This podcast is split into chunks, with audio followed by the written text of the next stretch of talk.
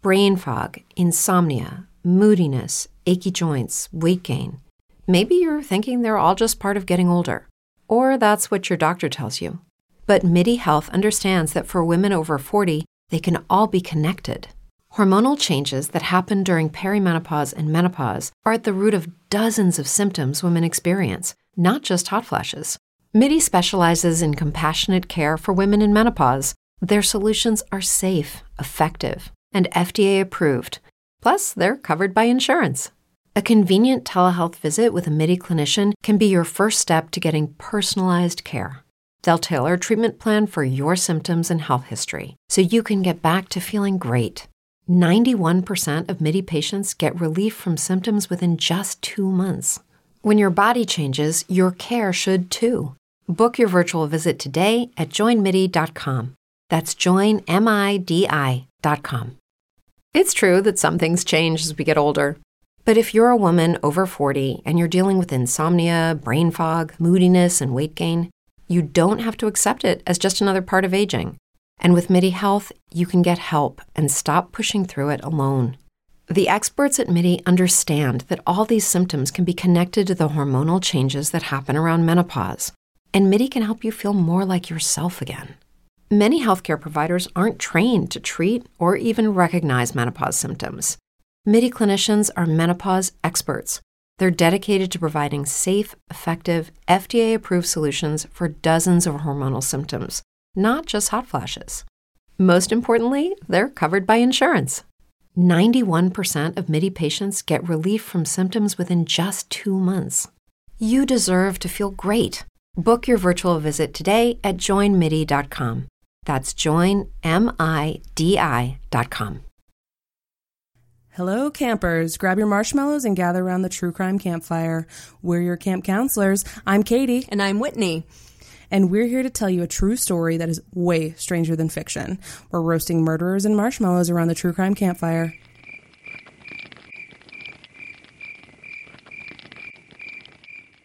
This season is The Puppet Master and the Prince of Darkness, the story of two very different kinds of psychopath. One was a manipulative narcissist who used his good looks and magnetic personality to gather a theater full of naive puppets to unwittingly help him commit a grisly triple murder for profit. The other was a pure predator, a lone wolf who thrived on mayhem and perversion and got involved in this bizarre case for the sheer thrill of the kill. Both were brilliant and accomplished. Both were respected members of their community, and when they formed their deadly partnership, it spelled chaos and death for the people who trusted them. The Puppet Master and the Prince of Darkness, Part 1, Puppet Theater. It was 7 p.m. on Sunday, June 24th, 1979, when two men, traveling on business to 3 Mile Island in Harrisburg, Pennsylvania, saw the orange Plymouth Horizon sitting in the Host Inn Hotel parking lot, its hatchback wide open. They didn't think much of it as they checked in at the front desk, completely forgetting to advise the employee of the car. A few hours later, at 2 a.m., an officer on patrol saw the vehicle as well, hatchback still open. He didn't get out of his car to investigate, but when he radioed in, he found that the car belonged to one Susan G. Reinert of Ardmore, Pennsylvania, about an hour-and-a-half drive from Harrisburg. He did check to see if the hotel had a guest by that name. They did not. But before he could look into it further, he was called away to a fatal car accident.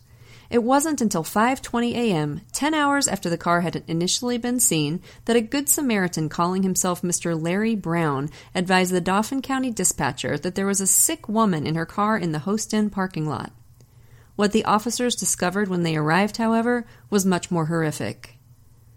The woman's body was tiny, just about 5'2" and 100 pounds. She was naked, stuffed into the luggage well in a fetal position, facing the exterior of the parking lot. The dead woman had clearly been beaten, there was bruising on her body, and worst of all, there were marks around her neck that looked like the links of a chain. This woman had been through hell. It would be almost 5 years before anyone knew what truly happened to poor Susan Reinert, and as investigators would soon find out, Susan was not the only victim in this tragic yet fascinating case. But we're getting ahead of ourselves. Every story has a cast of characters, and because the major players in this bizarre little drama are more interesting than most, we'd like to start by giving you a little background on each of them. So our story takes place, for the most part, in Upper Merion Township, Pennsylvania. Upper Merion was, and probably still is, a nice area. It's upper middle class, low crime, kind of place that you'd see on Dateline with Keith Morrison saying something like, "It was the kind of place where people didn't lock their doors." By the way, lock your doors. Lock your doors. Please lock your door. It takes 2 seconds. I don't care how safe it is. It only takes one asshole, okay? One time. And please lock your windows. And windows. Also. Absolutely. Lock everything. Lock the house down. It down. Anyway, so, but bless his heart, Keith loves to tell us that people don't lock their doors. So at least this was the case in 1979, which is when all of this happened. Specifically, most of this story takes place at and around Upper Merion High School, a well-regarded school for the children of Upper Merion's well-regarded citizens. And one of the most well-regarded citizens was a guy by the name of William Sidney Bradfield, known to his friends and worshippers as Bill. And I gotta say, William Sidney Bradfield, if that's not a Harlequin romance novel leading man name, I don't know what is, don't you think? That is the most romance name I have ever heard. I do feel like he should be like the Duke on some English countryside. Perhaps a lower baronet of some kind. Yeah, I mean, he wouldn't quite be a Duke. No, he would. He definitely wouldn't, but he would love the idea of that. And, you know, if America had dukes, he would love the idea of being a duke. And this guy was a rock star at Upper Merion High, you know, the ultimate big fish in a small pond. He taught English, Latin, and Greek. And he was one of those people that just drew everybody into his orbit. He was magnetic. He was very handsome, gave off sort of a manly college professor vibe, kind of a Walt Whitman attitude about him. He had big hipster beard, and I would say definitely he was ahead of his time with the beard, because we're talking 1979. Yeah. But it was fully cultivated, as you said the other day, right? He was bringing it with the mountain man hipster Williamsburg look. Definitely. He would be very much at home on the streets of Brooklyn at the moment, like drinking artisanal beers or something like that. The worst. He'd brew his own. Oh God, wouldn't he though? He totally would, and he would never shut up about it. Not for 1 second. So he had the big, beautiful, fluffy hipster beard, intense blue eyes that people have sort of alternately described as hypnotic or icy or passionate, depending on his mood. He had coppery blonde hair, lots of it, big broad shoulders, and he wore tweed suits with the patches on the elbows, you know, that kind of a vibe, like masculine but intellectual at the same time. And he was, you know, very charming, very articulate, talk circles around anybody. So basically, if you're not getting this yet, Bill Bradfield was catnip. And he attracted a lot of attention, some of it adoring, some of it eye-rolling. But either way, people were talking about him. People knew who he was. He was a larger-than-life presence at Upper Merion High. And Bill came from a prominent, wealthy, waspy family in, I guess, Pennsylvania. I can't remember off the top of my head, actually, if that's where he grew up or if that's just where he ended up. But his dad was one of those aggressive, hard-charging business boy types, and he was apparently a very hard man to please. And this resulted in Bill having some pretty major daddy issues that haunted him for the rest of his life. So never felt good enough for dad. And what made that worse was that his younger sister was a musical prodigy. And it seems pretty clear that this rankled the absolute shit out of Bill from childhood onwards. And I can kind of get this as an older sibling myself. Like, you're an older sibling, right, Katie? Yes, I totally understand it. So you get, like, you're supposed to be the star of the family. Right, obviously. So, yeah, so it sort of sucks when your kid brother or your kid sister eclipses you at anything. It just seems to kind of go outside the natural order. Like, wait, no, wait your turn. Yeah, exactly. Kid, exactly. So, for example, one year, his sister got a grand piano for Christmas. Now, I know it's a wealthy family and everything, but that ain't cheap. No, it's like, so on the cheaper end, it's for a grand piano is $10,000. On the high end, it's $50,000. Are you freaking kidding me right now? Not at all. No, that's insane. And this is in today's money, so, you know, I don't know what it cost back in the day. But yeah, like $1,000. I'm bad at conversions. It'd be something like that. But that's bananas. That is just like buying your kid a car for Christmas. Yeah, and she was a kid. Grand piano. And she was a child. Yeah, this was childhood stuff. So one year she gets this incredibly expensive gift, and Bill decided that he wanted a grand piano too. Now, he, as far as I know, was not even interested. He wasn't even a musician. She was a musical prodigy. So although that is an obscenely expensive gift, and part of me kind of wants to smack the crap out of his parents for, you know, indulging their children so badly. But at the same time, if your kid is a musical prodigy, you know, I guess that's like an investment. So Bill decided that he didn't want to share his sister's grand. He wanted his own grand piano, too. Totally reasonable. Now, if that does not tell you a little bit about the boy's psychology, then I don't know what's gonna. So he put in his request, I would like a grand piano, too, please. Just go ahead and drop another $50,000. One grand piano, please. One grand piano, please. And instead, at Bill's next birthday, instead of a grand piano, Bill received a toy truck. Oh, my God. Womp, womp. Yeah. So didn't exactly get the grand. And however you slice, I mean, even at the cheapest end of the price range that and you just... And the most expensive end of the toy truck. That's true. So cheapest end of that staggering range that you just gave me for grand pianos and most expensive toy truck range.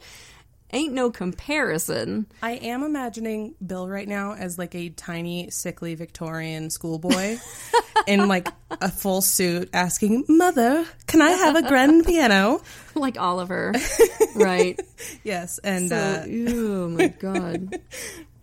And that sends a message to a child. I mean, I guess the message there is that, well, when you have a talent... when you learn how to do something special, then we'll get you something like this. So he got his toy truck, and that toy truck dogged him for the rest of his life. And his extremely long-suffering live-in girlfriend, Sue Myers, who we will learn much more about in time, said that he would bring up that toy truck on the regular.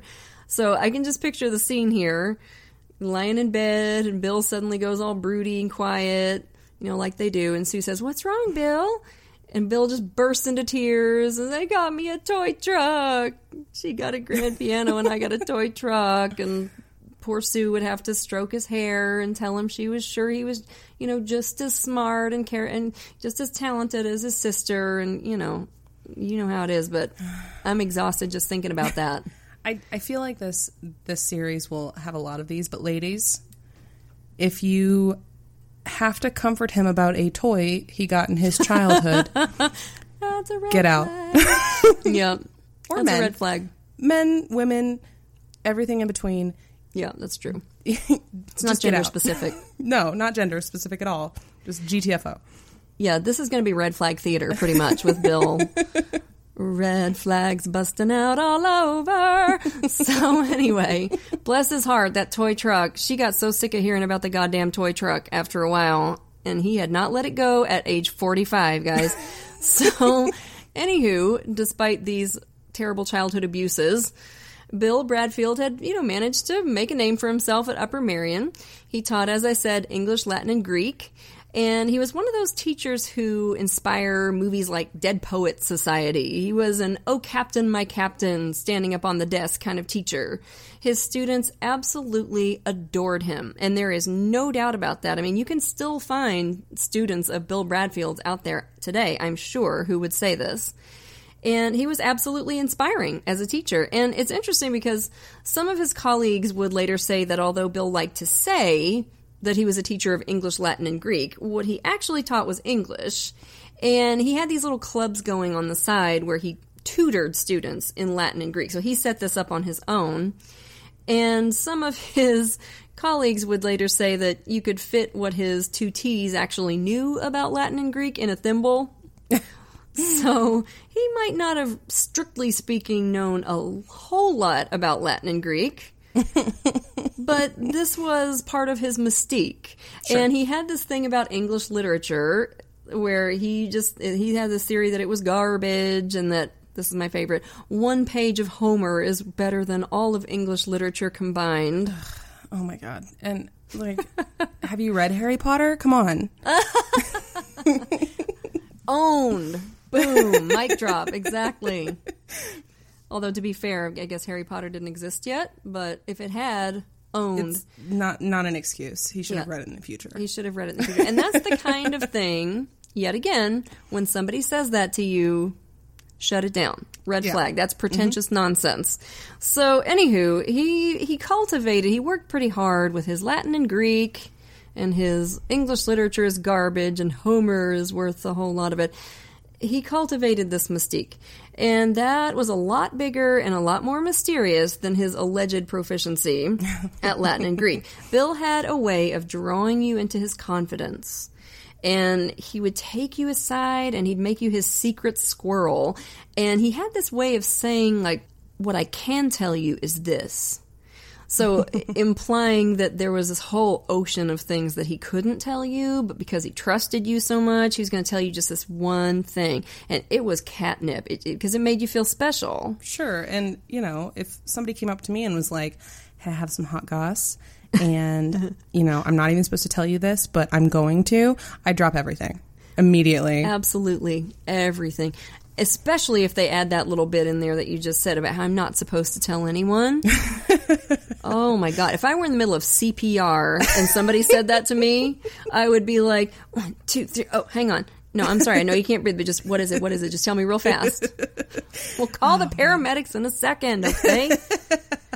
We're none of us is immune to that. No. And if you claim to be, I mean, we all like to think we are. We all like to think that we're better than that, but nobody's better than that. Nobody's better than that, and if you are better than that, you're annoying. You need to get more joy out of your life. Absolutely.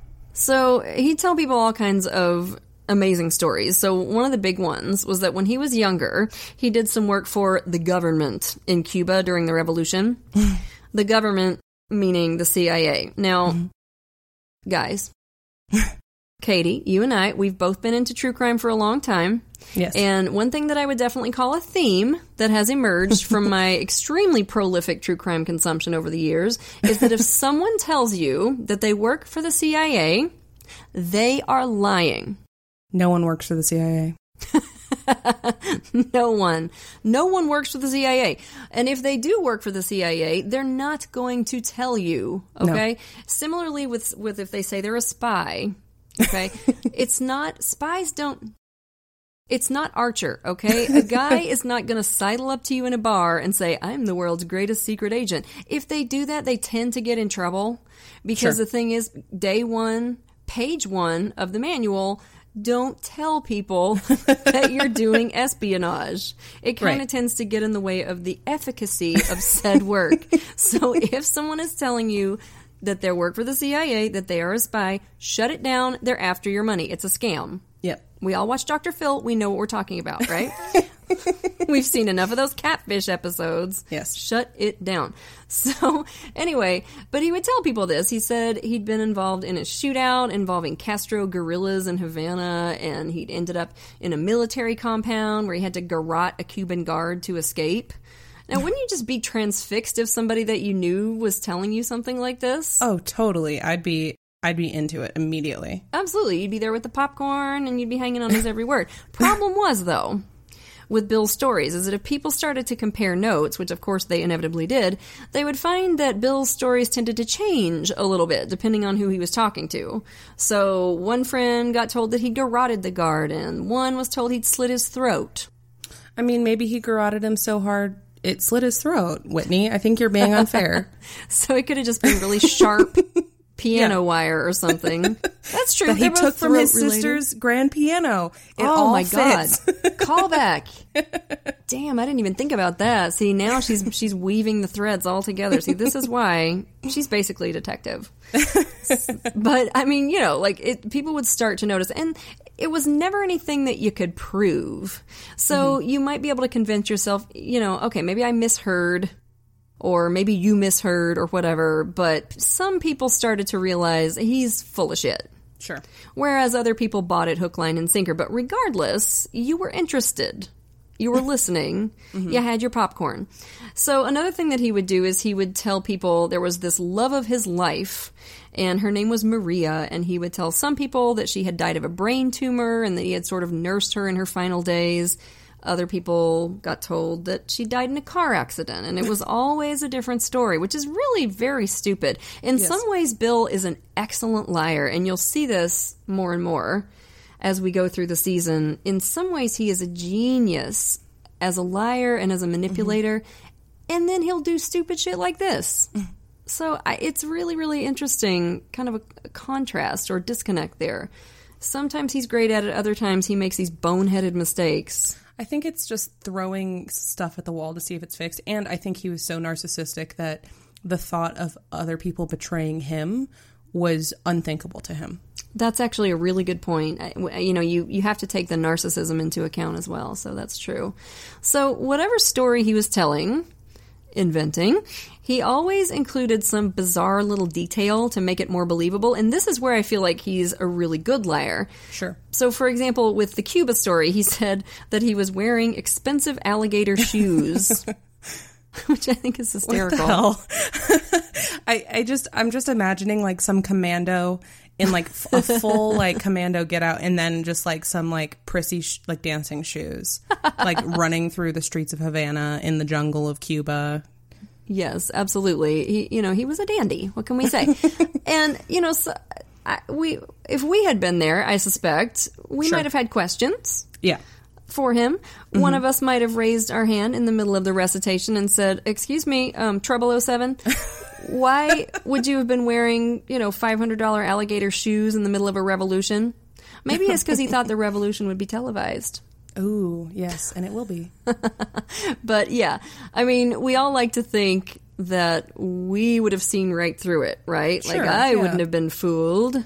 Oh, and it's just like people that say, "Oh, Ted Bundy wasn't that cute. He wasn't that charming." And I'm like, well, yeah, all the footage we have of him talking was after years and years in prison. Right. After the game was up, he was done. Absolutely, and he had the prison pallor going on, which does not do anybody any favors. But that's so true. And people say, "Oh, he wouldn't have charmed me." Well, you know what? Maybe not, but you weren't there. And I still wouldn't want to meet Ted Bundy in a dark alley. Oh, most definitely not. And I think you have a good point that, you know, he's going to be one way when he's been in prison for 15 years and he's talking to a journalist and it's on the eve of his execution and he's already confessed and there's not as much of a need for him to sort of wear that particular hat as the charmer. Yeah. It's another thing entirely if it's a party and you're an 18-year-old sorority girl and he sidles up to you and buys you a drink. Mm-hmm. He's totally the like 27-year-old that was dating my 16-year-old friends when I was in high school. Oh, God. Because you can relate to an 18-year-old when you're older, but then when you have like a conversation with a real person, it comes off as fake. Right. So, yeah. So we all like to think we're above it, but, you know, at the end of the day, people like Bill Bradfield have a talent for this. Mm-hmm. Yes. And I think this was one of the strokes of genius, that he would make up these little bizarre details to add verisimilitude to his lies. Because you would hear something like alligator shoes and you would just think, okay, this has to be true. Right. That is just too weird and too specific to be made up. So, you know, at least in that regard, that's how they get you. Mm-hmm. And it's very clever. And some people, of course, knew he was full of nonsense, but regardless, this continued to build his mystique. And part of that also was that he was obsessed with the poet Ezra Pound. And if you knew Bill for 5 minutes, you knew he was obsessed with Ezra Pound. Now, despite having a degree in English, I actually didn't know a ton about Ezra Pound until I started researching this case. I just knew kind of the bare bones basics. Sure. And, oh, wow. So I did a little digging on Ezra. And how shall I put this? He's an interesting figure. And by interesting, I mean that he was a hot bag of shit. So Ezra, bless him, he was an anti-Semite, lovely, a fascist supporter. He was a supporter of fascist dictator Mussolini, even lovelier, and a misogynist for the trifecta. What a peach, right? Bless his heart. So to illustrate the misogyny of which I speak, this is one of my favorite Pound quotes. Woman, Oh, woman is a consummate rage, but dead or asleep she pleases. Take her. She has two excellent seasons. Oh, my God. Oh, my God. So. Wow. That is awful. Yeah, I mean, I don't know about you, but I'm only good when I'm dead or asleep. Dead or asleep, we please. You know, I'm on the dating apps, and bless there was this. I need all of your tots and pears. I matched with this gentleman who had all of his favorite authors listed in his about, which is always a red flag. I don't know why I matched with him. But one of his favorites was Ezra Pound, and I was commenting, because I always message first, and I commented. Resist. Right, and I commented, and I was like, hey, you know, I like this author, Vonnegut's okay, but Ezra was like a piece of shit. And he did not appreciate that, and he was like, well, you just don't understand him. Wait, he didn't take that with perfect aplomb? No, it's shocking. I'm shocked. And then when I was like, oh, you know, he ran a radio show for Mussolini's regime and was charged with treason, but he unmatched with me after that. I don't think he appreciated my comments. Well, bless his little heart. I don't know how you guys do this online dating. I'm an old married lady, and I thank my lucky stars every day. Yeah, every day. So this was Ezra Pound. And, of course, Pound got into trouble, as you say, for supporting the fascists, came really close to getting nailed for treason, but ended up instead in the St. Elizabeth's Hospital for the Criminally Insane in Washington, D.C., which was a bit of goose for him, if you ask me. Yeah. I mean, he lucked out big. Oh, totally. Especially, what year was this? This was 40s. Yeah, 1940s. You do not want to go to prison for treason in the 40s. In the 1940s. You're right, coming off of World War II. Are you fucking kidding me? Yeah, definitely true. And Bill was so obsessed with Pound that he actually befriended him while he was in the asylum. How? I can't imagine. I imagine he just knocked on the door every day for several weeks with a fruit basket every day until Pound finally agreed to see this weirdo who was showing up with gifts and ingratiated himself. While Pound was there, he was writing the cantos, which would, of course, become one of his most famous works. And at one point, Bill Bradfield was even plotting to spring Ezra Pound from the asylum and hide him in his attic. I am not making this up, I promise you. Oh my God. This was his plan. Now, why this didn't come to pass, I don't know. Whether Pound was in on it, I don't know. I'm guessing probably not. No, I'm guessing this was Bradfield's brainchild. Right, because like he's living good. He's got three hots and a cot. He, you know, he's not living in a fascist dictatorship anymore. You know, he gets free drugs because 1940s asylums were all about that sweet, just putting you to sleep. Lord only knows what they were giving him. Yeah, but it was probably the good stuff. Right. And so, yeah, some kid comes to you and says, hey, let's spring you. It's going to be like the Shawshank Redemption. You know, I suspect he was like, yeah, I'm going to stay right where I am, thanks, and serve out my time. I love that imagery, actually, of the Shawshank. It's like the Shawshank Redemption. Right. Except with a doddering old fascist poet and a sociopathic narcissist. But otherwise, just exactly like the Shawshank Redemption. Right. And then I imagine them on the lam, and it's like Homeward Bound. Oh, my God, please. I would. Bradfield is the dog, and Pound is the cat. If we get enough money on our Patreon...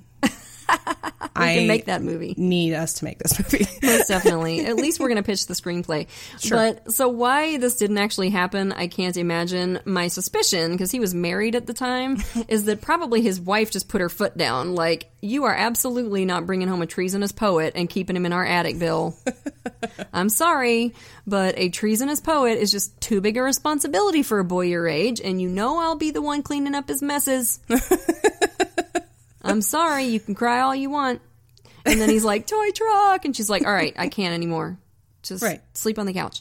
So anyway, eventually Pound was, released anyway and sparing Bill the trouble of having to spring him. But Bill bragged forever after about being a protege of the great poet, even though my impression was that he was more of an errand boy for the great poet and probably an irritation to the great poet, as a matter of fact. But this, too, added to Bill's mystique at Upper Merion High. So what did I say earlier? Big fish in a small pond? That was most definitely Bill. And just to wrap up the Pound part of the story, it's amusing to me that Bill would tell people that he initially didn't understand Pound, but was deeply moved by it anyway. Yeah. It's very indicative of his sociopathy, in my opinion. I think so, too. It definitely seemed... Well, number one, it's hilarious. Right. I don't understand it, but I'm deeply moved.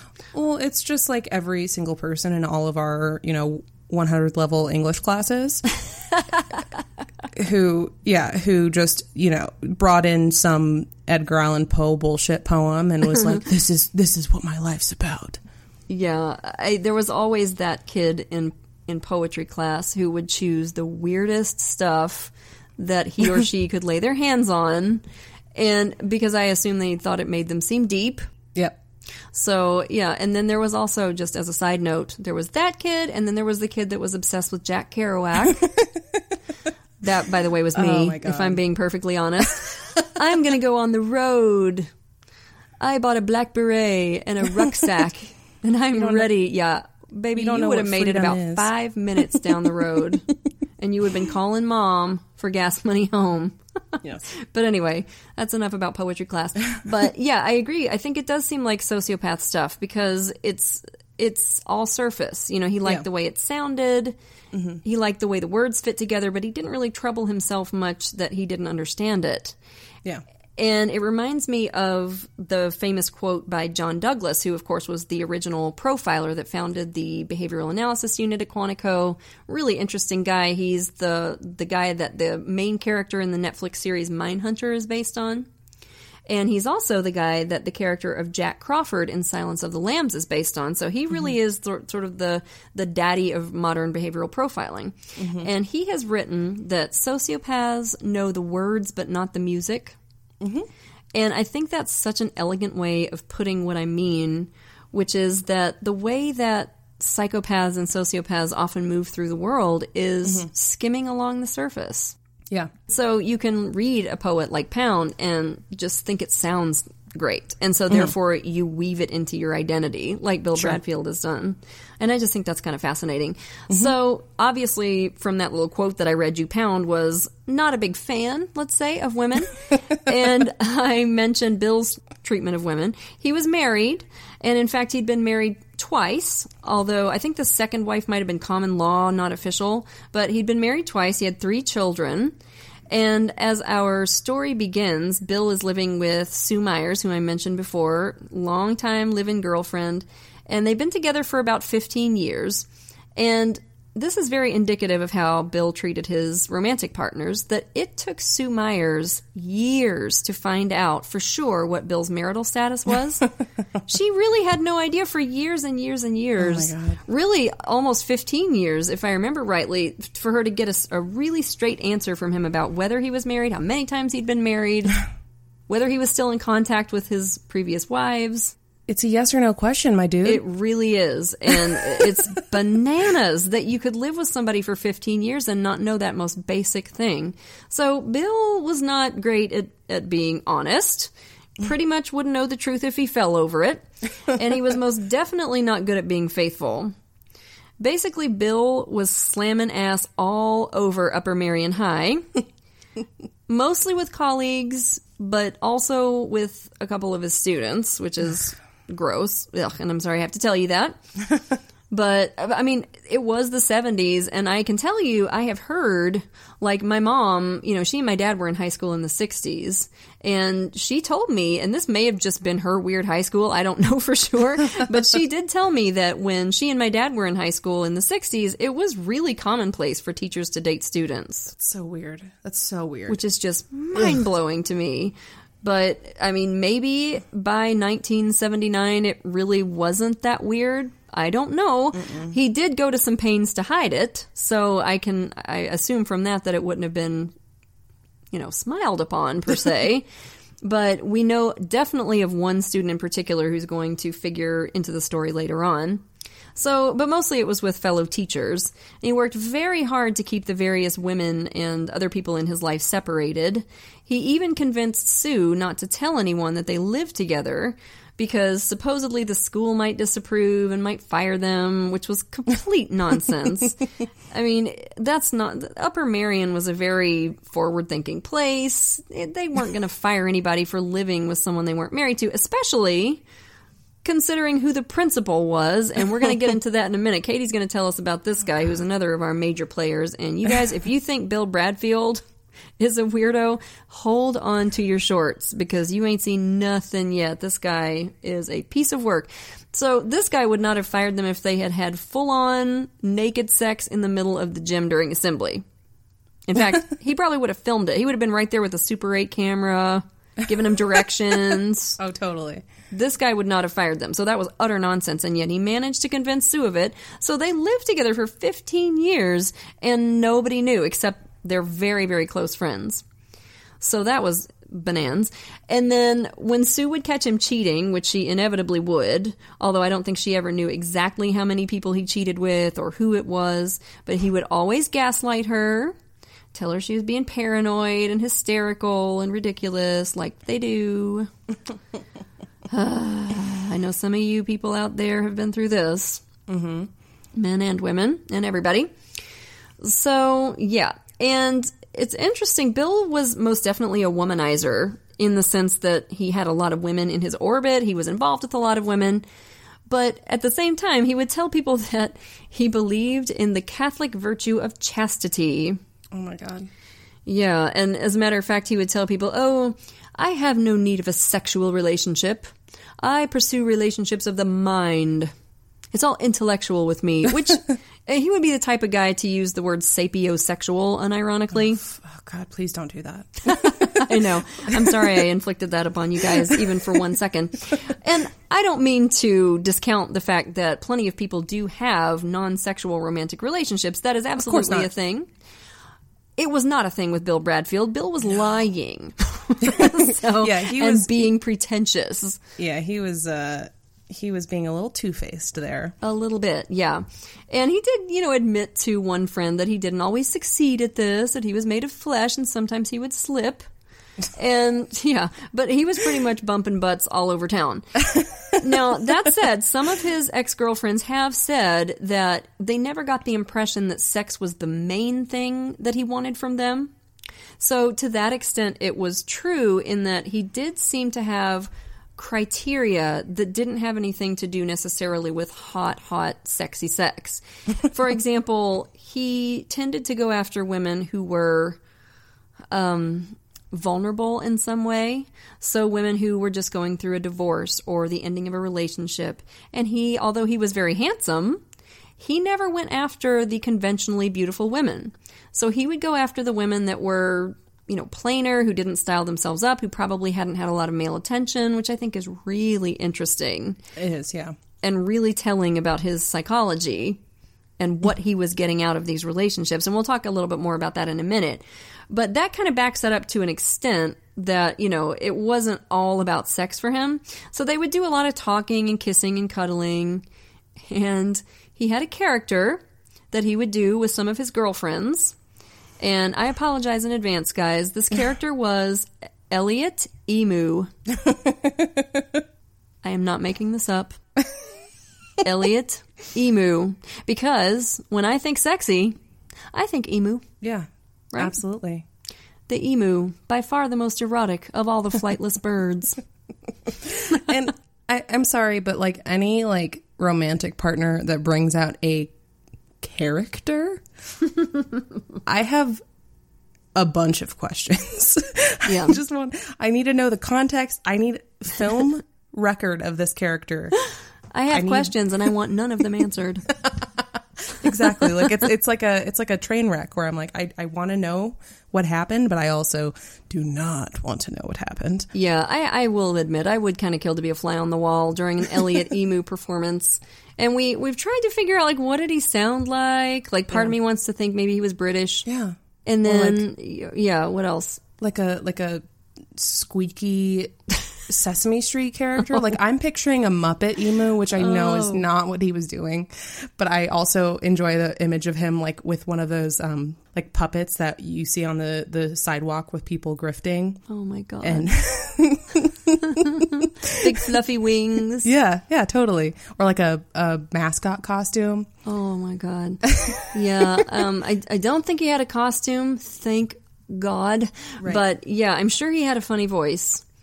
And maybe it was just that, like, mainline Pennsylvania accent that I can't really do. But, you know, if anybody has any suggestions of what Elliot Emu would have sounded like, you can post them on our Facebook page. We'd be delighted to see. Please. But it was, you know, it was kissing and cuddling, and it was intellectual, or as I suspect, pseudo-intellectual conversation. Not, you know, a ton of hot, sexy sex. At least not like you'd expect from a man with so many girlfriends. But that did not mean that he couldn't muster up some passion. He definitely could. And sometimes that passion was dark. So one time he was arrested for assaulting the husband of one of his girlfriends. And this guy had the nerve to tell him to leave his wife alone. I mean, you know, how dare. And Bill had responded to this by busting through the guy's front door and beating this guy up while his poor wife, who had just come out of the shower, stood there in a towel and screamed her head off. And it must have been scary because Bill was a big, burly guy. He was a former wrestler, and he just left this guy in a heap. That's fucking scary. It really is. And I mean, all the guy did was say, you know, could you maybe not sleep with my wife? That was the extent of it. And Bill just went after him. And unfortunately, he weaseled out of it with a fine, which was just about $500, which isn't insignificant in 70s money. But still, that was it. And people like Bill Bradfield, this is a really bad thing, because you have got to let people like this experience consequences. Or all that will happen is it will just build that narcissism. I can get away with anything. Right. So it's really unfortunate that nobody made him serve any jail time for this. So he had a dark side to him for sure. And as I said, he tended to go after the quote-unquote plain women.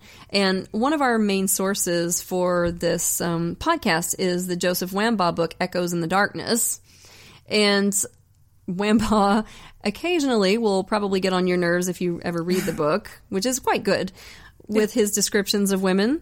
So he would describe them sometimes as mousy, unattractive, no one would have ever accused blank of being beautiful, etc., etc. So thanks for that, Joseph. Something about glass houses, throwing stones. Something about that, exactly. But he was good at this. He had a predator's instinct for zeroing in on people who were vulnerable in some way. And he wanted people like this. He wanted people who were neurotic, insecure, people who would be grateful for the attention and adore him and believe everything he said and put up with his bullshit. Yep. And, of course, if one of them found out about any of the others, the line was always, oh, she means nothing to me. I'm not involved with her. She's pathetic. She's just obsessed with me. I haven't encouraged it. Of course I haven't. You're the only one who means anything to me. I mean, come on. We've all heard this crap before, right? Oh, but totally. This is what he would do, and he would say, I'm just being a good friend. If I don't show her a little attention, she'll be destroyed. Because he was a humanitarian, Katie. He was. He should have joined the UN. He was bestowing his warm light upon these withered flowers that so desperately needed it. Oh, God, he was so gross. I hate this guy so much, you guys. I hate him so much. Ugh. So anyway, he was really good at that. And in addition to the women in his life, Bill befriended men as well, and he would always go after the young, brand new teachers. And he was 45, and he would go after these 21 and 22-year-old young teachers who had just started, had no life experience. These were the people that he gathered onto his chessboard because these were the people he knew he could manipulate. Right. And I think that there are multiple reasons for this. One, of course, is the inferiority that he felt from never being able to please his father. At least he felt like he never could. Yep. The other thing, I think, is that when he was growing up, his father got transferred a lot for business. And so Bill actually went to 13 different schools when he was growing up. Now, I don't know if any of you guys listening were military kids or had parents who were transferred a lot, but I have known people like this, and what all of them have told me is that it teaches you to form bonds really quickly, but you never necessarily have time to really build deep relationships. Now, I am absolutely not suggesting that this means that if you moved around a lot as a kid, that you're some kind of narcissist or sociopath. Absolutely not. Bill already had that predisposition, most likely genetically and from environmental things. I mean, his family struck me from the Wambaugh book anyway as being a little cold, a little chilly. So I'm sure that didn't help. Bill had this growing in him already, but I think this contributed to it. Oh, totally. It helped him hone what was already growing inside of him, because you're completely right. I moved around a lot as a kid, and I'm able to form friendships really quickly, and it just takes time that, you know, not a lot of people have when they're in these kinds of situations that, you know, to build deep, lasting relationships. Definitely. And I think it taught him how to be charming. Gavin DeBecker, who is a former Secret Service agent and who wrote a wonderful book called The Gift of Fear, which I highly encourage everybody to read. It's wonderful. It teaches you how to hone your intuition and your instincts to stay safe. And one of the things that he says in that book, which this really bowled me over, is that you should think of charm as a verb. Yes. So instead of thinking to yourself, oh, this guy's really charming, or this woman is really charming, think, this person is trying to charm me. Mm-hmm. And that's not necessarily a bad thing. I mean, charming people can be great. Mm-hmm. But it's something to be aware of, is that this person is using a skill. Right. And you need to think about what their motivation might be. And so for Bill, I think it taught him how to charm, how to attract people very quickly. And he was really good at this. Now, for most people, that would be a valuable life skill. To make friends quickly and easily. But for somebody already headed towards sociopathy and narcissism, this meant that for Bill, people were expendable. Oh, totally. And it just made him better at drawing people into his web, which for somebody like him is dangerous. And this is something that with life experience comes, you know, the type of instincts to ward this kind of thing off, which is why he specifically went after such young friends, is because they weren't experienced enough to call him on his shit, essentially. Oh, absolutely. That's such a good point. Definitely. So one of the vulnerable people that Bill gathered onto his chessboard, of course, was Sue Myers. She met him when she was a young, inexperienced graduate student. She was 7 years younger than he was. And later on, after our story kind of really gets going and after she started to really see Bill for who he was, she said that she thought he had chosen her for her virginity, which just... Ugh, God, that's disturbing. Disgusting. Right? Disgusting. It really is disturbing. So that was her impression, and I suspect she was probably right. You know, for him, he thought, oh, I'm getting a unsullied blank slate here that I can write all over, because that's what he wanted. He wanted somebody who had zero experience with relationships, very little life experience, and he got that in Sue Myers. Which, of course, that's a despicable way to look at sex and relationships, but that's how Bill saw the world. And so by the time our story begins, Sue has been with Bill for 15 years, and by this point, she is in it for the long haul, for better, for worse. And at this point, there's a lot of worse. And I think, you know, she had lost a lot of her illusions about him. She knew he was a cheater. She knew he was a liar. But she was in love with this guy, and I think she was desperate to convince him that she was as important to him as he was to her. And she wanted to have his babies. That biological clock was starting to sound the alarm because she was 38 at the point where our story starts. And in the 70s especially, that's, you know, that biological clock alarm is going off by then. Now, today, that's not so much the case because people are having children later and later in life. But that was not the case in the 70s. So I think she felt like she had two choices. She knew he wasn't an ideal partner, despite the fact that she, I think, genuinely believed he was a great man with a great mind, and she believed in his poetry, which is hilarious to me, because according to Wambaugh's book, he had written like 4 poems in the years they'd been together. Yeah. Yeah. So, I mean, like, they better have been damn good, is all I'm saying, to warrant all that. Especially since he told her, I love this, that the dalliances that he had with other women were grist for his poetry Oh my God. That's not what a human being says. That's what a character in a badly written book says. Well, we talked about him being a Harlequin romance novel character. Maybe he's one of those villain Harlequin romance characters. Like, he makes women cry for sport. Ooh, I love it. Yes. So, which he definitely did. I mean, that's actually true. That's not an exaggeration. But yeah, I mean, when she would catch him cheating, he'd say that it was grist for his poetry, and bless her heart, she bought that nonsense for some reason, which is amazing, because if you do the math, again, they've been together for 15 years, we're talking 4 poems, and he had like 13 affairs. That she knows of. That is a lot of gristing.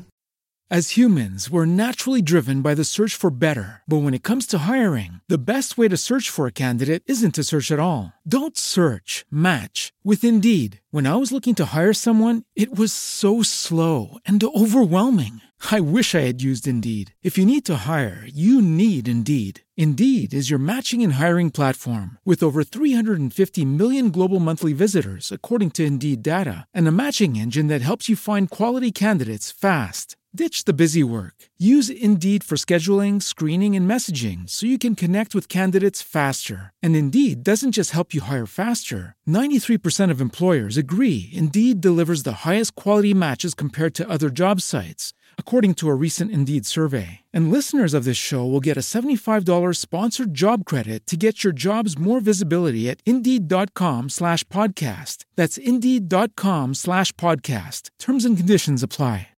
Lucky Land Casino, asking people, what's the weirdest place you've gotten lucky? Lucky? In line at the deli, I guess? Aha, in my dentist's office.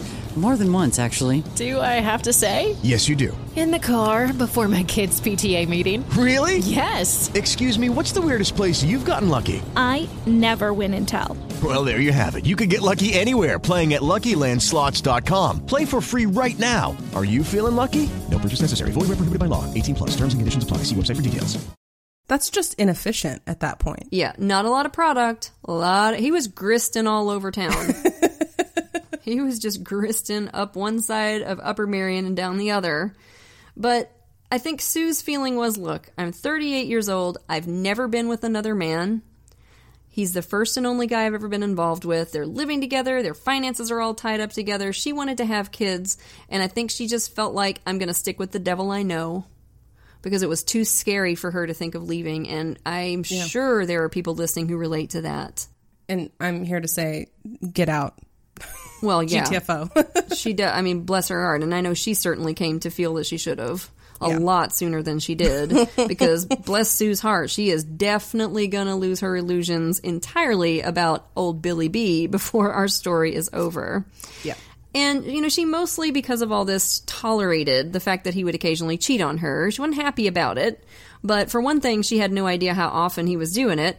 And for another, most of the time, she could buy that this was just an occasional thing that he did to kind of rev up his energy and inspire him to write or whatever.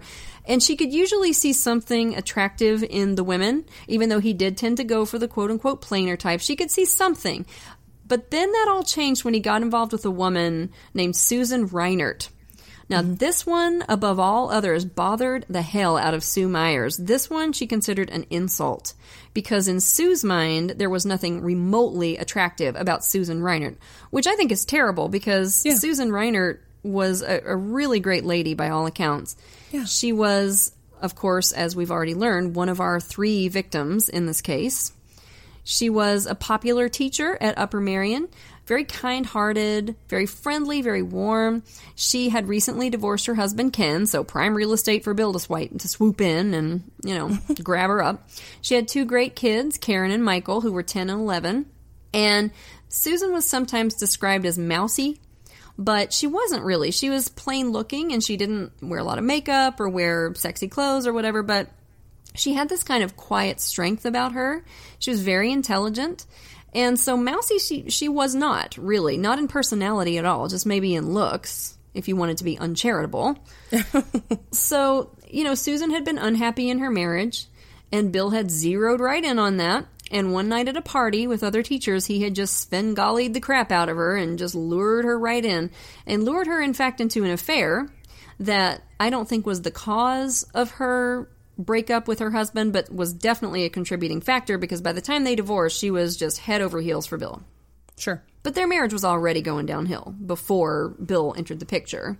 So you can't necessarily blame it on the fact that she had an affair. And she really hadn't seen herself as the type of woman to have an affair. Her feeling was that because she had gone outside her comfort zone to do this, that if she was going to leave her marriage for this guy, he better put up or shut up. Which makes sense to me, right? Yeah, totally. I don't understand what the hang-up is. I mean, she changed her entire life, put her kids through a divorce. Right. And he can't move out of his live-in girlfriend's house? Exactly. That was her attitude. Like, come on, I have upended my life for you, so put up. Now, do we think Bill is going to put up? Yeah, totally. Absolutely. Oh, yeah, he's going to step up, right? Yeah, right. Storms a-brewing. Storms a-brewing, campers, is all I can tell you here. And Susan was scared shitless of Sue Myers because Sue, a grown woman, had found a letter one day in Bill's classroom. It was kind of sticking out between two books. And, of course, she snooped and she read it, as would many of us. Mm-hmm. And it turned out to be a very, very spicy letter that Susan had written to Bill. And I think that if you needed any proof that Susan was not mousy, this letter would be it. Now, I'm not going to read it to you because it's very private, and I don't think we should do that. I don't think this poor woman who is one of the victims in our story would want that. All I can tell you is it was spicy.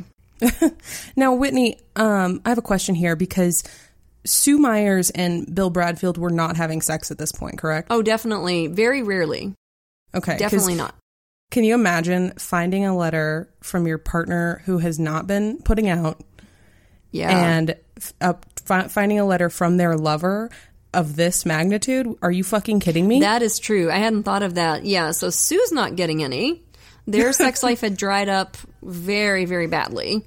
So tumbleweeds are rolling through the bedroom at the Myers-Bradfield abode. And now Sue goes in and finds this spicy letter from Susan, which was all about, you know, how the effect basically that Bill had on her. Let's just put it that way. And, you know, well, it wasn't mousy. There was nothing mousy about it. Let's put it that way. And she, as anybody would, freaked out. And this grown woman marched with this letter into the teacher's lounge and in front of God and everybody kicked Susan in the shins. That's an exaggeration. It is not. She kicked her literally in the shins. And she said, "You better stay away from Bill." Oh, and God. Whap, right in the shins. So good. What kind of grown woman goes for the shins? And I mean, I think that this is illustrative of two things. One is that Sue had some deep rage bubbling up inside. And, you know, from 15 years of putting up with Bill and his damn toy truck and his infidelities and his gristing and all this kind of stuff. And two, it gives you a very clear picture of the kind of joint that Upper Merion High was in 1979. Oh, because any other place on earth, if you march into the teacher's lounge and you physically assault another teacher and scream at her, "You better stay away from my man," there would be some kind of disciplinary action, would there not? Yeah. You would think? Somebody would be fired. Or somebody would call the police. People would be horrified. Oh, no. Not at Upper Merion. Everybody's just gathered around sipping their coffee, eating their popcorn, watching it all with saucer eyes, just riveted. Oh, boy. Juicy. So filming on their cell phones at the time, I'm sure. If they had cell phones, they absolutely would have. So this was the kind of joint that we're talking about here at Upper Merion. And when we get in again to who the principal was, you guys are going to understand why. I mean, this place was just unbelievable. I'd love to work at a place like this. It seems like it would be a constant party. Yeah. So anyway, so Susan was scared to death of Sue, and she was in this group therapy group that she went to, and she confided to them about how scared she was of this woman, which is understandable. And that just kills me, because here are two women who are both getting played by a lying narcissist, blowhard, pseudo-intellectual. I can't even... There aren't enough adjectives to string together for what a massive twat this guy was. And we have two women who were both getting played, and what they could have done is realized that and banded together and both left him in the dust and told him where he could go and what he could shove where and just Thelma and Louised it up and left him in the dirt. That is the movie. That is the second movie we've come up with, right. By the way. We're doing Homeward Bound with Bradfield and Pound, and we're doing Thelma and Louise with Sue Squared. I'm into it. But, you know, like, come on, ladies. You're both getting played. Why are you mad at each other? No, that's stupid. We all do it, regardless of gender. Absolutely. We all do it. We get mad at the one that our lover is cheating with instead of at the lover who's cheating. Yeah. And it's a real damn shame. Because this story would have ended very differently if that had happened. So good. And so man, it would have chapped his ass so bad because a narcissist like Bradfield, it would have eaten his lunch so bad if they just both dumped him. It would have been so good. There's no Ezra Pound quote that's good enough for that you can comfort yourself with. Is there, Billy boy? So anywho, that's a damn shame. So, all right, wrapping it up. When our story begins, Bill and Susan Reinert had been involved for about a year. And, of course, he was telling her he couldn't leave Sue because she would hurt herself. She was too neurotic. She was too pathetic. Blah, blah, blah, blah, blah. Same old crap. And, of course, he was telling Sue that he wasn't involved with Susan Reinert. She was just obsessed with him, and he wasn't, you know, it had nothing to do with him. It was just a pathetic obsession of a sad woman. This is what he told everybody. Good old country gaslighting. It's a good old gaslighting. So, yeah, and Susan, for her part, was getting really tired of his excuses of why he couldn't leave Sue and be with her. So, did I say storms a-brewing? Oh, boy, you guys, storms a-brewing. And before we get into that, there are just a couple more people I'm going to briefly sketch out for you from Bill's sort of entourage of acolytes. The first is a guy named Vince Valaitis. So he was another teacher at Upper Merion. And this guy just comes across as a doll, just sweet, early 20-something. He had never had a job outside a classroom, pretty much went right from undergrad into teaching at Upper Merion. Bill instantly zeroed in on him.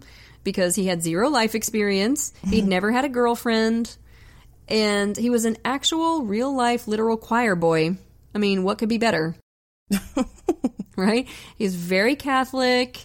He was a little adorable Trekkie and horror movie buff, so a man after my own heart, and I know yours as well, Katie. Yes, absolutely. Because we're nerds from way back. Murder nerds and also nerd nerds. And Vince just wanted everybody to be happy. You know, he was this apple-cheeked, sweet kid who looked like Clark Kent, and he was a people pleaser. And he was absolutely in awe of Bill Bradfield, who very quickly became a father figure to him. So he was just adorable. And he was exactly the type of sweet, small-town kid that Bradfield took one look at and knew he had a live one. Somebody he could get to do absolutely anything. So Vince co-owned an arts and crafts store with Bill and Sue Myers. And as our story begins, this arts and crafts store has started to seriously go under. It was never really solvent. And it was Bill's bright idea to buy it. I guess maybe he figured that all that macrame owl money would start rolling in and it would just be his ticket out. Yeah. But funnily enough, that's not what happened, and it started to go under pretty quickly. You mean three teachers aren't business people? I guess not. And what would happen, of course, is that Bill would occasionally swoop in and bark a bunch of orders at Sue and Vince, and then swoop back out again, and of course Vince and Sue were doing all the work. And it was folding very badly. So we have financial trouble going on, and that's going to be really important to the story. So anyway, this was Vince Valaitis. And then the last guy that I want to talk about is a guy named Chris Pappas. So this was Bill's other best friend, also young, also a teacher at the high school. He was a little bit older and more worldly wise than Vince, but not much. And to be honest, it did not take much to be more worldly wise than Vince at this point in their lives. And Chris owed Bill a debt of gratitude because he had initially been a student of Bill's, and he had a learning disability that made it very difficult for him to read and write. and Bill had really genuinely encouraged him and helped him.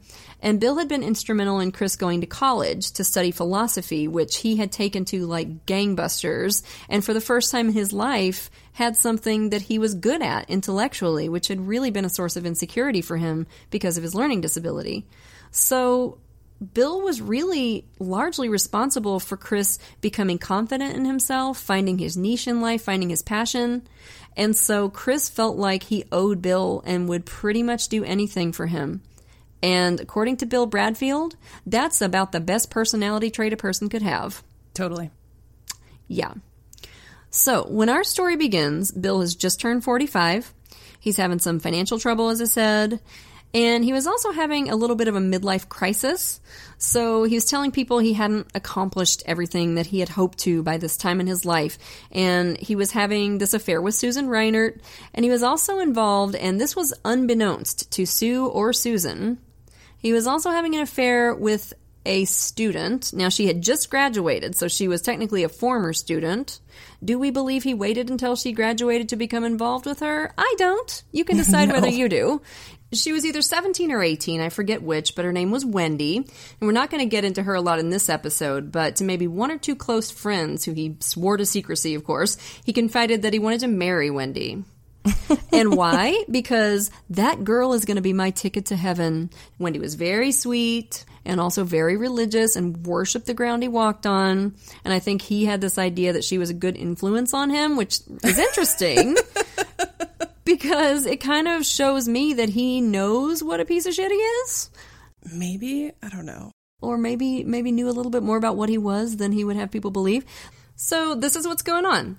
He's got Wendy. He's having this affair with Susan. He's got this arts and crafts store that's floundering. And he really wanted to do something. And if you're Bill Bradfield, it has to be something spectacular. And so he told some people that what he wanted to do was buy a boat and sail around the world. Of course, as more grist for his poetry. He never tired of gristing. And he wanted to have great adventures, and you can't do that plodding around the halls of Upper Merion High. To do that, you're going to need money. And where are you going to get it? Well, we're going to find out. And that is going to set the stage for big badness to come. So that's Bill and his entourage. And I'm going to hand it over to Katie to tell you about this much ballyhooed principal of Upper Merion High. Oh, dear. Oh, yes. Dear Lord. J. Charles Smith. Oh, Lord. Y'all, I have been training for weeks for this. Conditioning, calisthenics, practicing the crane kick. And, you know, if Bill is a predator, Jay Smith is a tsunami. He's unavoidable, uncaring, imprecise in his destruction. I would say that he's possibly one of the most enigmatic characters I've ever encountered in my true crime experience. And unlike Bill, we don't know much about Jay before he started at Upper Merion. And I would give anything to find out more about his childhood. Yeah, it's a huge gap. It's a big gap in the story that we don't know anything about his parents or his childhood at all. Right. And what we do know is that Jay was middle-aged when our story begins, around mid-50s, tall, balding. He had dark hair with pretty impressive mutton chops. And this is where Wambaugh's delightful descriptions come in, because he said he had a weak chin and a rubbery, sensual mouth. Dear which is God, that's nasty. Disgusting. I don't know what it means. I can visualize it, though. Oh, yeah, definitely. Rubbery, sensual mouth. Why, Joseph Wambaugh? Why? Well, he also described him as looking like an obscene phone call, which... This is before, you know, modern times where everyone has a cell phone and we can just block numbers willy-nilly. But I'm assuming this is the kind of phone call you get where somebody's breathing really hard into the receiver. And much was made about people who encountered him of his eyes. And some people described them as reptilian, some amphibian. But in reality, they look just like a goat's eyes. And this is no offense to goats. Black Phillip does not deserve this comparison. I'm picturing more Phil the Satyr from Hercules. Yeah, we're not talking about the cute little pygmy goats in the pajamas that you see on YouTube. Like, this is a goat who's seen some shit. They're terrifying. And Jay was a military man. He was a colonel in the Army Reserve who had friends in high places. John Eisenhower, yes, son of that president, had carpooled with him and spoke, frankly, incredibly highly of Jay, who also had a PhD in education from Temple University. Most importantly, he was the principal of Upper Merion High School, and he's the type of guy that has the most beautiful, sparkling resume, but is completely different in real life. He was a creep and a pervert and made pretty much everyone uncomfortable to be around him. Yeah, he was good on paper, but then you would meet him, and in particular, I think if you were female, that would all start to fall apart immediately. Like, you'd look at his resume and be like, oh, heck yeah, we're going to bring this guy in for an interview. Oh my God, look at his eyes. And if you guys think we're exaggerating, because I would have. And I remember when I was reading the book, I thought, oh, please, how bad can his eyes be? Because you do hear a lot of exaggerated talk in true crime about people's dead eyes or whatever. Yeah. I'm telling you, we're going to post a picture or two of this dude. Yes. And I've seen some stuff, okay, in like 20 years of true crime obsession. I got chills from this picture. And there's a video of him talking somewhere too, where you can really, like, he looks at the camera at one point and you're just like, yeah. So we'll post all of that for you, and you will see we are not exaggerating. No, thank you. Yeah. He was, I mean, as I kind of inferenced, he was a disgusting lecher, and he always made really gross comments to teachers, regardless of their gender. He told one male teacher who came to him with a concern about a school policy, just saying, "You don't need this job anyway, do you? You live on a farm. You should raise dogs." And why, campers, should he raise dogs? Well, of course, as a surrogate sex partner for women who are unsatisfied with their mates. Oh, my God. Holy shit.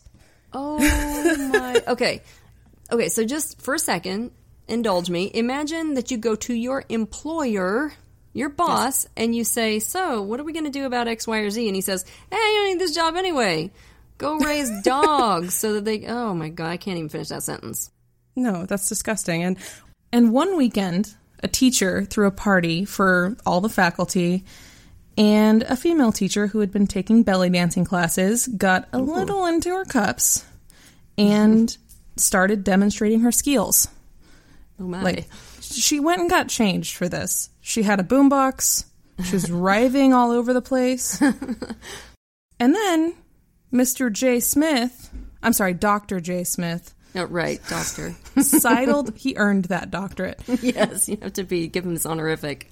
He wiggled on up behind a couple of the other female teachers who were watching and said, "What does one do when a portion of one's anatomy gets hard?" Oh, I'll pause and let our campers puke if they need to. Oh, my God. So gross. And I can only imagine that they could feel, like, his breath on the back of their necks as he said this to them. No. Blech. No, thank you. And apparently he had a really, like, mellifluous voice, like a made-for-radio voice, which somehow makes this even creepier when you picture all of those disgusting comments in this really silky voice. No, I can't. Not great. Yeah, my impression is probably not true to life. I'm sorry, everyone. I think that was fairly mellifluous. His faculty and his long-suffering secretary, a woman named Ida Micucci, had to deal with stuff like, walking in on him sitting in his office in tighty-whities with his feet up on the desk, weird chemical smells wafting under his office door, throwing his own trash away in the campus dumpster, and the weirdest, disappearing from the office and appearing around campus. Now, Whitney, in your estimation, is this guy on drugs? I think he has to be. I can't imagine what else the chemical smell wafting under the door would possibly be. I don't know what kind, but my guess is he was probably, like, huffing something in there or smoking something. I don't know what, but yeah, it's got to be. And also, I mean, just...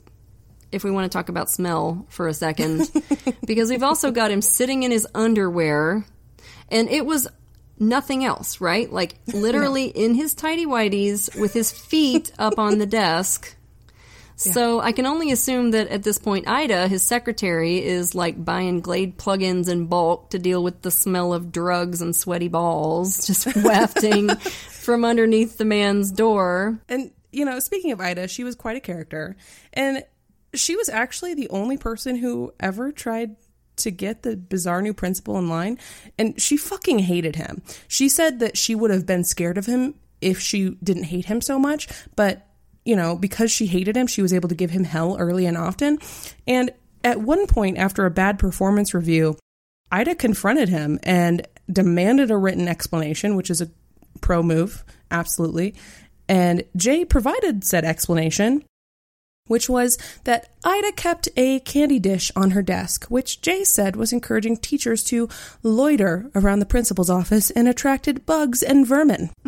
Bugs and vermin. I love this vermin. Like, bugs you could maybe see if you just had, like, a big open thing of M&Ms. But I mean, was he insinuating that there were, like, raccoons perched on her desk or something? My theory is he meant the teachers. That was the vermin. Sure. I can totally see that. And Ida was pissed. Of course. She made her displeasure known. And Jay, to his credit, weirdly enough, spent the next few years apologizing at every single opportunity. And this is important to mention, he never apologized to a single other soul. No. No one. And after that, he would get her little gifts. Like, at one point she mentioned that she loved stuffed cabbage, and she arrived home one day to a vat of it on her porch, which is very curious in my opinion, because it's one thing to bring your secretary lunch on a special occasion, but to deliver extreme amounts of cabbage to her house unannounced is so weird and smelly. Yeah, that's nobody so fucking wants weird. That. Nobody wants to come home to like a wastebasket size vat of really anything, but especially not stuffed cabbage, because you could probably smell it halfway down the street. It's just weird, Jay. That's so weird. And I think this is going back to our homeboy John Douglas talking about knowing the words and not the music, because it is normal to bring your secretary her favorite food for lunch. Yes. It is not normal to somehow obtain a vat of said favorite food and bring it to her house, which is fucking terrifying. It's almost a little hostile, if you ask me. There's an undercurrent of hostility to that. Like, oh, you like stuffed cabbage, do you? Well, here. I would not eat one micron of anything that freak brought me if you paid me $1 million. And I'm sure that entire vat went in the trash. Because I guarantee you Ida was not touching that. Because God only knows what he put in it, what he did in it, did to it. I wouldn't put anything past him. Telling his teachers to raise dogs as sexual surrogates. Ugh, God, and, he's... No, and, no. And Ida seemed to have his number down pretty well, so I'm sure that went straight in the trash. Yes. And, you know, Ida was a good person, and Susan, being a single mom, would often have to leave her kids in custody of Ida while she finished up after school.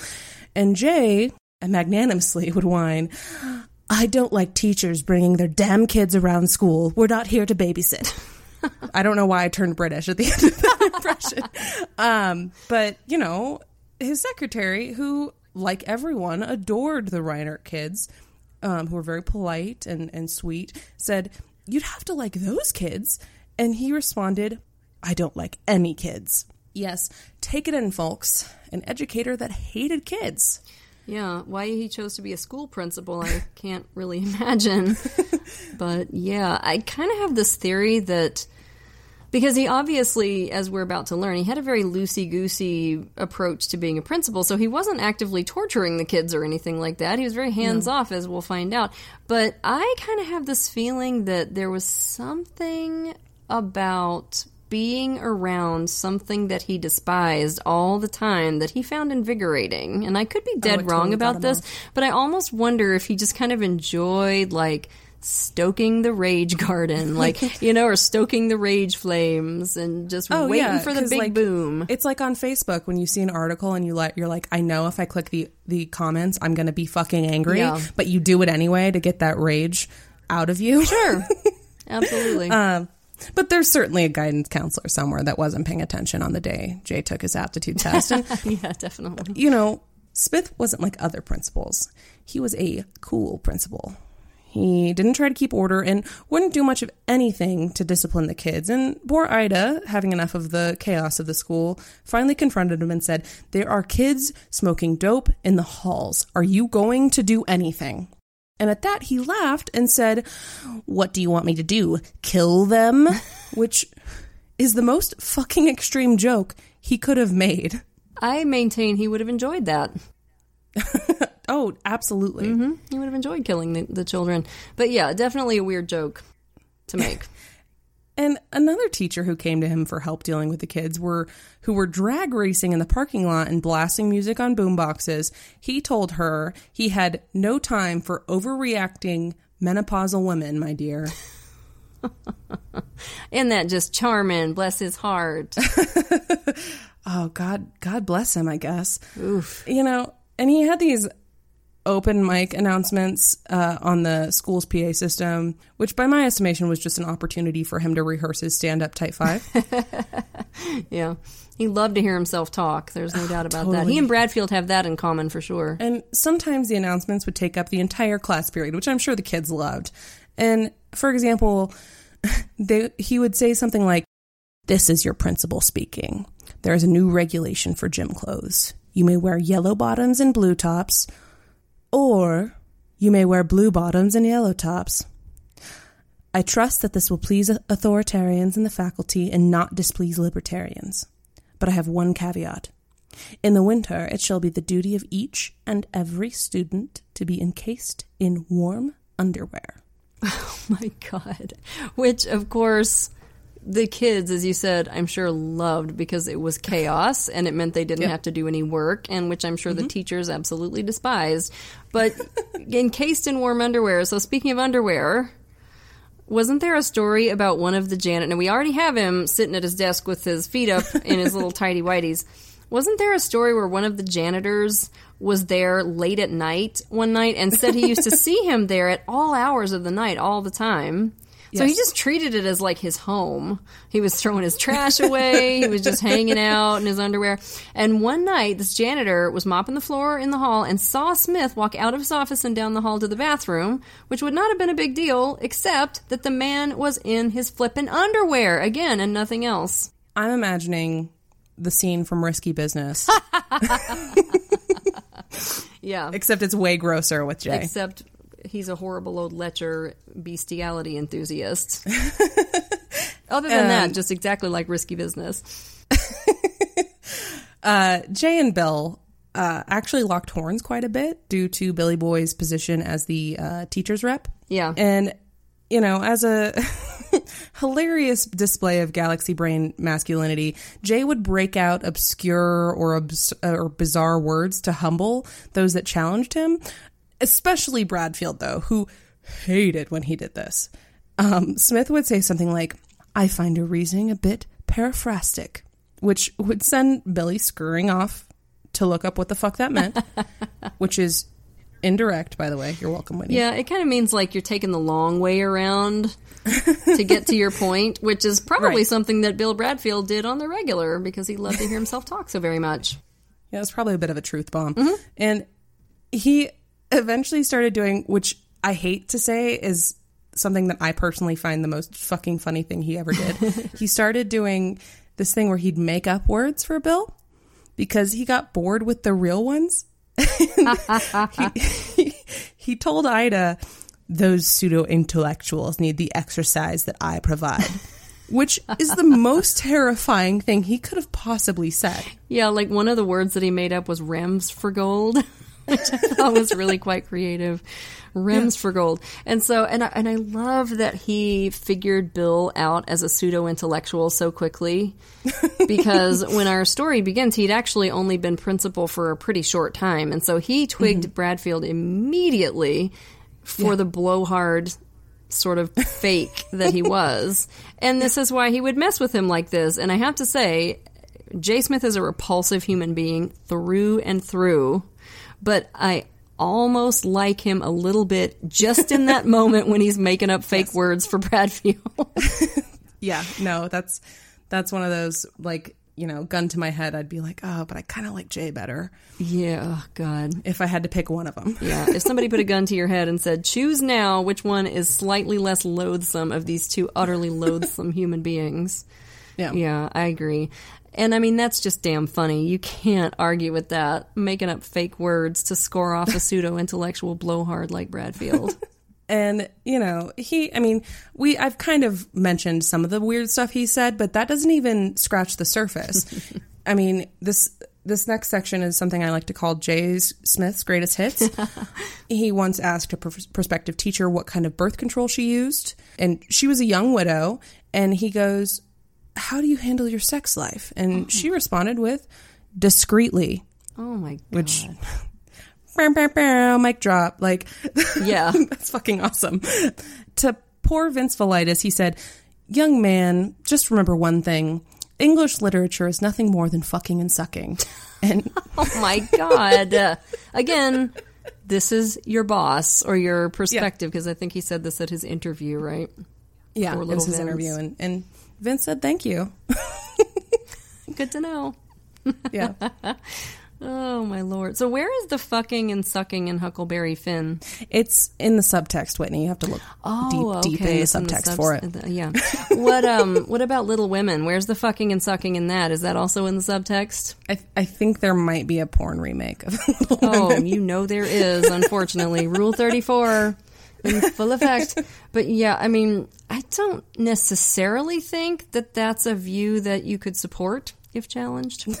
No. You're talking to a couple of English majors here. Yeah. That's absolutely not the case. Fucking and sucking. So while his faculty did enjoy the freedoms that came with him being so loosey-goosey, they did have some choice nicknames for their boss. And in particular, after Jay was investigating a busted boiler, he emerged from a dark room cloaked in copious amounts of steam, looking straight out of a Bram Stoker novel. And Vince Valaitis, the horror fan he was, ascribed him the apt nickname Prince of Darkness.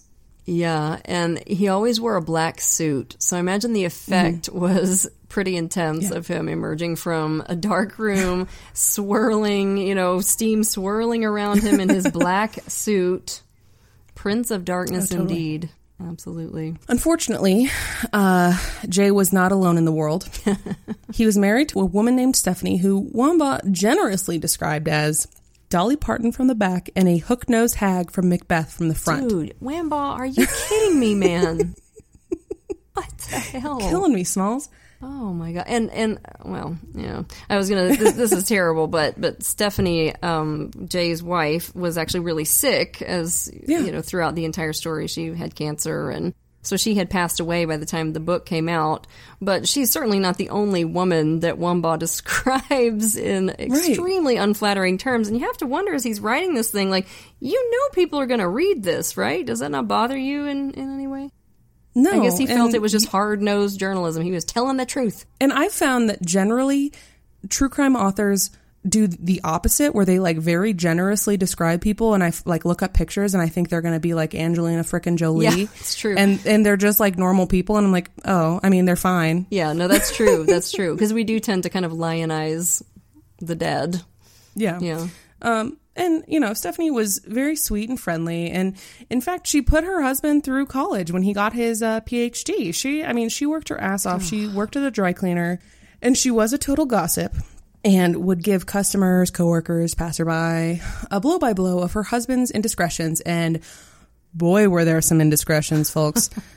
He had, you know, a couple affairs, and she once found some love letters in his secret basement apartment, which she showed to poor Ida, who was dismayed to find that they were all about Dobermans and Collies. Oh, my God. What is his thing with dogs? It's fucking disgusting. I genuinely apologize that we even have to tell you that. But we felt that it was necessary to capture how absolutely disgusting this human being was. Yeah, and how no one seemed to even bat an eye. His wife thought it was fucking funny. Well, I got the impression she was really jealous of the affairs, but the bestiality thing, I don't think she had an appreciation for just how disgusting that was. I think she was laugh, like if you don't laugh you cry. Yeah, definitely. But she would giggle over it. And I'm also sorry, campers, for what I'm about to tell you. He called his mistress love woman, which is bad enough. But in turn, she called him, and brace yourselves, love cock. Oh, please, no. Love cock. Ah, what a beautiful story. It really should be like a sweeping rock ballad about two of them and their love affair. The Ballad of Love Woman and Love Cock. And yeah, I mean, bless her heart, Stephanie, if you came into that dry cleaner, you were going to get the full story every time. I found another letter. You want me to read it to you? Please no. Well, Ida would say please no because she had to work with the man, but everybody else, I assume, was there every Thursday on cue with the popcorn and ready to listen. But if I had been there, I would have totally been into it and wanted to hear all the disgusting details because I'm an odd person, but I would definitely have told her to filter out the dog stuff because that's horrifying. Yeah, and maybe like notify the ASPCA. Most definitely. And thank God they did not own a dog. Thank God. Sure. I made sure of that. Yeah. And, you know, Whitney mentioned this, but she did develop cancer in her stomach, intestines, and lymph nodes, and sadly spends most of the story in hospice care because it was growing so quickly. Bless her heart. So, this concludes the puppet show. These are our major players, and there are going to be some other people who are going to pop up as the story goes along, but this is sort of the stage that you need to have set before you can fully participate in the story, which we'll start with next time. But you know, of course, in the beginning, we learned about poor Susan and her fate being found in her car. And so Ken Reinert was her ex-husband. He was brought in to identify his ex-wife's body. And, of course, he's going to be the investigator's prime suspect initially, as any spouse or ex-spouse would be. So they were watching him pretty carefully as they interviewed him and as he identified her body. And he really still clearly cared deeply for Susan. She was the mother of his children, and he hadn't been the one that wanted the divorce. He was really upset about it, in fact. So when he made the positive ID of her body, he was obviously very saddened and confused. So one detective showed, I guess, a little bit of compassion for him, took him to a diner for the initial interview, got him coffee, and Ken was just completely in shock. So for about 2 hours, he did his level best to calmly answer the questions that the police put to him. And then when the shock kind of started to wear off a little bit, almost as an afterthought, Ken said, "So where are my kids? Are they at the neighbors?" And the investigator's stomach dropped. And he said, "What kids?" So we'll leave it there for today, campers. We've told you who one of our 3 victims will be. We've told you about the major players in the case. Next time, we'll get into the story itself, and let me tell you, it's probably by far the most bizarre story you've never heard. Until then, lock your doors, light your lights, and stay safe until we get together again around the True Crime Campfire. You can follow us on Twitter at TC Campfire, Instagram at True Crime Campfire, and be sure to like our Facebook page. If you want to support the show and get access to extras, please consider becoming a patron at patreon.com/truecrimecampfire.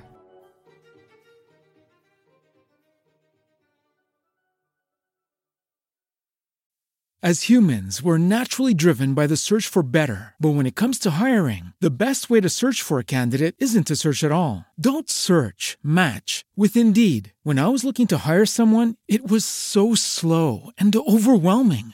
I wish I had used Indeed. If you need to hire, you need Indeed. Indeed is your matching and hiring platform, with over 350 million global monthly visitors according to Indeed data, and a matching engine that helps you find quality candidates fast. Ditch the busy work. Use Indeed for scheduling, screening, and messaging so you can connect with candidates faster. And Indeed doesn't just help you hire faster. 93% of employers agree Indeed delivers the highest quality matches compared to other job sites, according to a recent Indeed survey. And listeners of this show will get a $75 sponsored job credit to get your jobs more visibility at Indeed.com/podcast. That's Indeed.com/podcast. Terms and conditions apply.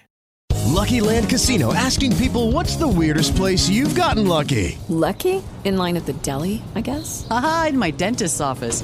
More than once, actually. Do I have to say? Yes, you do. In the car before my kids' PTA meeting. Really? Yes. Excuse me, what's the weirdest place you've gotten lucky? I never win and tell. Well, there you have it. You can get lucky anywhere, playing at LuckyLandSlots.com. Play for free right now. Are you feeling lucky? No purchase necessary. Void where prohibited by law. 18+. Terms and conditions apply. See website for details.